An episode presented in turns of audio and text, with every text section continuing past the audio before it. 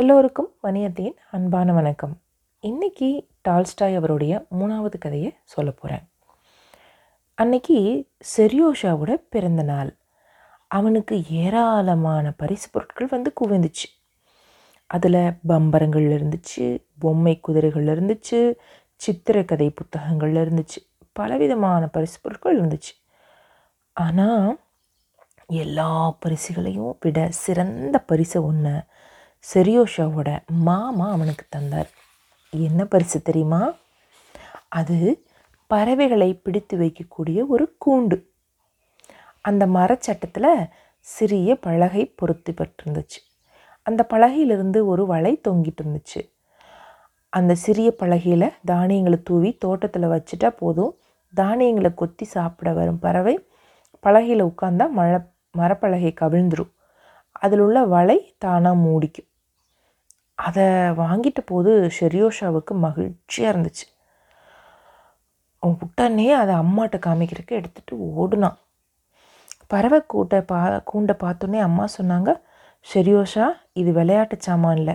இது பறவைகளை பிடிச்சி துன்புறுத்துகிற வேலை. இதை நீ பண்ணக்கூடாது அப்படின்னாங்க.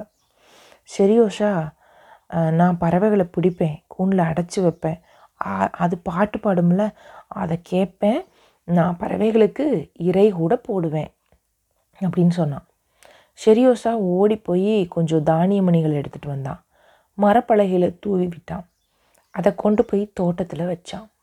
பறவைகள் பறந்து வரும்னு எதிர்பார்த்து கூண்டுக்குள்ள பக்கத்துலையே காத்துட்டு இருந்தான். ஆனால் அவனை பார்த்து பறவைகள் பயந்துச்சு. கூண்டுக்குள்ளே பக்கத்தில் ஒரு பறவை கூட வரல. ஷெரியோஷா அதை அங்கேயே வச்சுட்டு இரவு உணவு சாப்பிட போனான். சாப்பாட்டுக்கு பிறகு தோட்டத்துக்கு திரும்பி வந்தான். கூண்டு அடைபட்டு இருந்துச்சு இதை பார்த்தான். சந்தோஷத்தில் கூண்டுக்குள்ளே துள்ளி குதித்தபடி ஒரு சிறிய பறவை சிறகடிச்சிட்டு இருந்ததை ஷெரியோஷா பார்த்தான். கூண்டை தூக்கிட்டு திரும்பி வீட்டுக்கு வந்தான். அம்மா அம்மா அம்மா பாருங்கம்மா நான் ஒரு பறவையை பிடிச்சிட்டு வந்துட்டேன். இது வானம்பாடி போல் தெரியுது. இதோ இந்த பறவையோட வேகமான இதயம் துடிப்பதை கூட தெரியுது பாருங்களேன் அப்படின்னா. அம்மா அவங்கிட்ட சொன்னாங்க இது பாடும் சிஸ்கின் பறவை. இதை துன்புறுத்தாதப்பா. பறக்க விட்டுருப்பா. அப்படின்னாங்க. இல்லைம்மா இந்த பறவைக்கு நான் தீனி கொடுப்பேன் தண்ணி கொடுப்பேன். நல்லா பராமரிப்பேன் வளர்ப்பேம்மான்னா. ஷெரியோஷா சிஸ்கின் கூண் சிஸ்கினை கூண்டில் அடைச்சி அதுக்கு தானிய மணிகளும் தண்ணீரும் வச்சான். ரெண்டு நாட்களுக்கு தினமும் கூண்டை சுத்தம் பண்ணான். ஆனால் மூணாவது நாள் அவன் சின்ன பறவை பற்றி மறந்து போனான். தண்ணி வைக்கவும் உணவு தரவும் மறந்தே போனான். பாத்தியா நான் சொன்னது போலவே நீ அந்த பறவை மறந்துட்ட. அதை பறக்க விடுறது தான் நல்லதுன்னு அம்மா மறுபடியும் சொன்னாங்க. உடனே செரியோஷா இல்லை நான் இனி மறக்க மாட்டேன் இனி மறக்க மாட்டேன். இதோ இப்போ போய் கூண்டு சுத்தம் பண்ணி தண்ணி வைக்கிறேன்னு சொன்னான். பின்னாடி அவன் கூண்டுக்குள்ளே கையை விட்டு சுத்தம் செய்ய பண் போனான். பயந்து போன சிஸ்கின் கூண்டு கம்பிகளில் முட்டி மோதுச்சு. செரியோஷா கூண்டை சுத்தம் செய்து முடிச்சுட்டு தண்ணீர் எடுத்து வர போனான். அவன் கூண்டை மூடாமல் போனதை அம்மா கவனிச்சாங்க. உடனே மகனை கூப்பிட்டு சொன்னாங்க ஷெரியோஷா கூண்டை மூடிட்டு போ. இல்லைன்னா அந்த பறவை வெளியே பறக்க முயற்சி செய்யும். அது கம்பிகளில் மோதி காயப்படுத்திக்க போகுதுன்னு சொன்னான். அவள் சொல்லி முடிக்கிறதுக்கு அம்மா சொல்லி முடிக்கிறதுக்கு முன்னே அந்த சிறிய சிஸ்கின் கூண்டு கதவை திறந்திருப்பதை கண்டுபிடிச்சிருச்சு. அதன் வழியாக சந்தோஷமாக தன் சிறகுகளை விரித்து வெளியில் பறந்துச்சு. ஜன்னலை தேடி அங்கேயும் இங்கேயும் அந்த அறைக்குள்ளே சுற்றுச்சு ஜன்னலில் கண்ணாடி இருப்பது தெரியாமல் வேகமாக அதில் சென்று மோதுச்சு. ஜன்னல் விளிம்பில் பொத்துன்னு விழுந்துச்சு.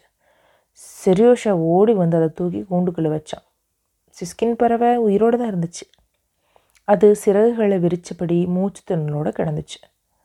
செரியோஷாக்கு அதை பார்த்தோன்னே கண்களில் கண்ணீர் வந்துடுச்சு அம்மா இப்போ நான் என்ன செய்யறது?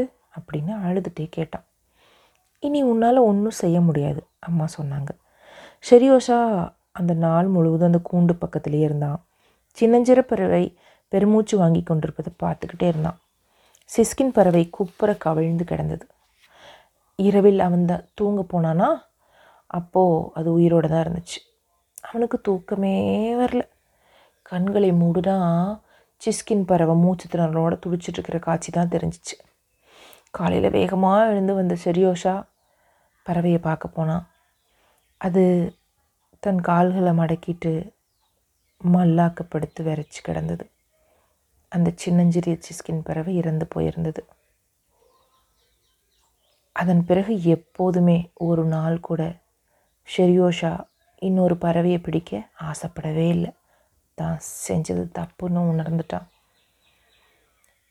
இன்னும் நிறைய கதைகளோட பாடல்களோட மணியத்தை உங்களை சந்திக்கிறேன். அது வரைக்கும் நன்றி வணக்கம்.